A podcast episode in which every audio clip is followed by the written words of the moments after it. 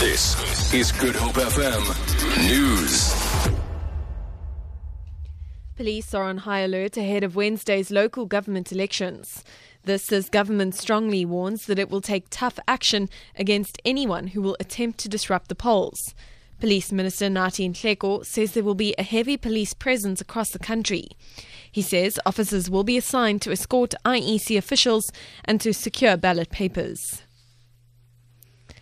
The ANC and EFF are set to hold their final rallies ahead of Wednesday's local government elections.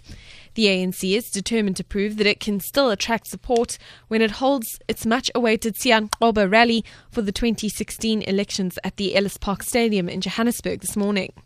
Meanwhile, the EFF will hold its final rally at the Peter Mokaba Stadium in Polokwane. The Tshela Thupa rally will follow EFF leaders' visit to various areas across the country to seek support for the party.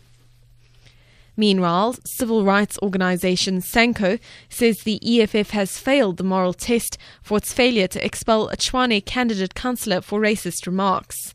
The organization's national spokesperson Jabu Mahlangu has lauded the Electoral Court's decision to disqualify Tshwane EFF candidate councillor Thabo Mabotja, who called for whites to be hacked and killed.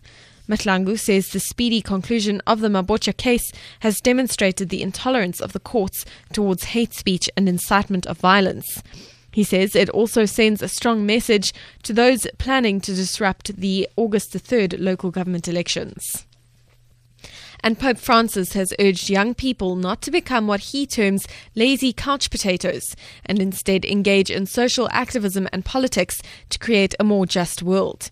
He made the call during his visit to Poland. The BBC's Tom Burridge reports. A million and a half, mainly young Catholics, attended a vigil last night by the Pope.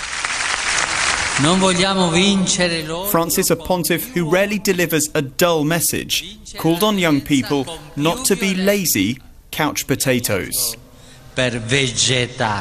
Working the crowd. The Pope asked young people if they wanted to fight for their own future. For Good Hope FM News, I'm Amy Bishop.